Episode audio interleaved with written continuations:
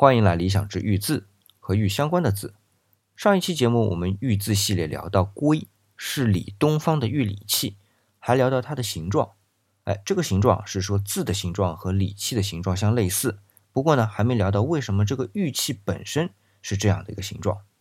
不过说明啊，以下的内容纯属我自己理解和推测，目前还没有查到相关的文献，也可能比较少啊，因为大多数我看到的资料。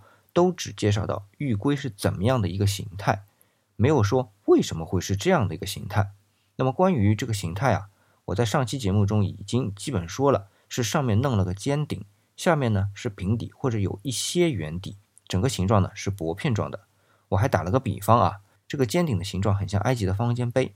看过美剧《神盾局特工》的朋友啊，可能都会知道大概是个什么样子。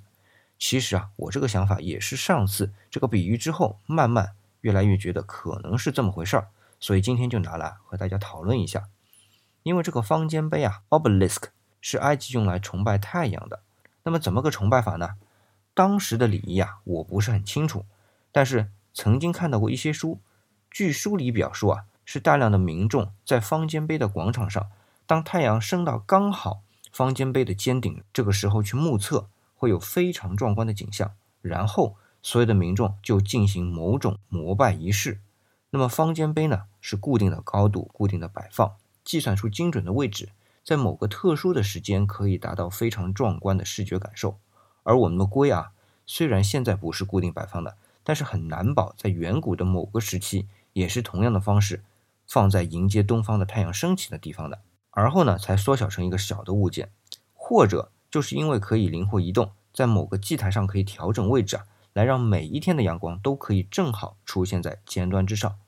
好了，到现在呢，我可以说是说了个引子，来引出上期节目尾声时提出的一个问题：为什么龟要用青玉呢？这东方的颜色就是青色吗？哎，我们首先先来解释一下啊，青玉的颜色不是我们现在看到的像翡翠那样的翠绿色。那古人有一个形容啊，叫做虾子青，说它的颜色啊和河虾的紫的那个青色差不多。而我们说青玉啊，里边还包含着青白玉和青玉。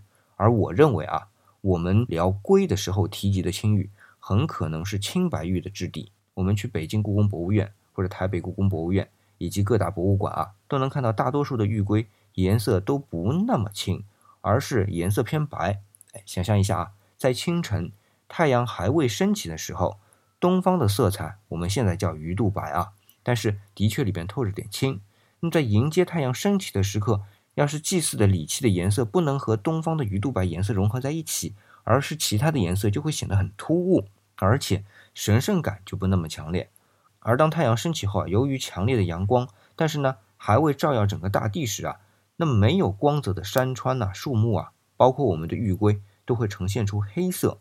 哎，这是多么奇妙的一个景色啊！好了，玉龟的形状和颜色呢，就讲完了。